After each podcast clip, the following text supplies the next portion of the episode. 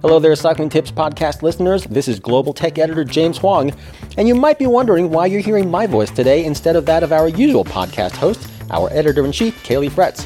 Well, that's because we've decided that the world of bicycle tech is just too big to live exclusively within the confines of our regular podcast.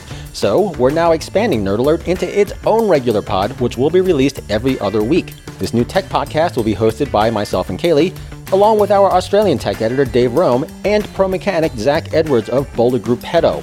We'll talk about hot bicycle tech topics of the day, encompassing road, gravel, mountain, and everything in between, like the latest product trends and releases and who's riding what where, We'll discuss a variety of tips and tricks to help your bike work better, dispense some collective advice on a new regular segment called What Bike Should I Buy?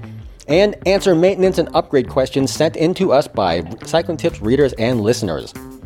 We'll also bring in regular industry guests for some lively conversation and debate, and we'll even occasionally come to you on site from various product launches, races, trade shows, and other events.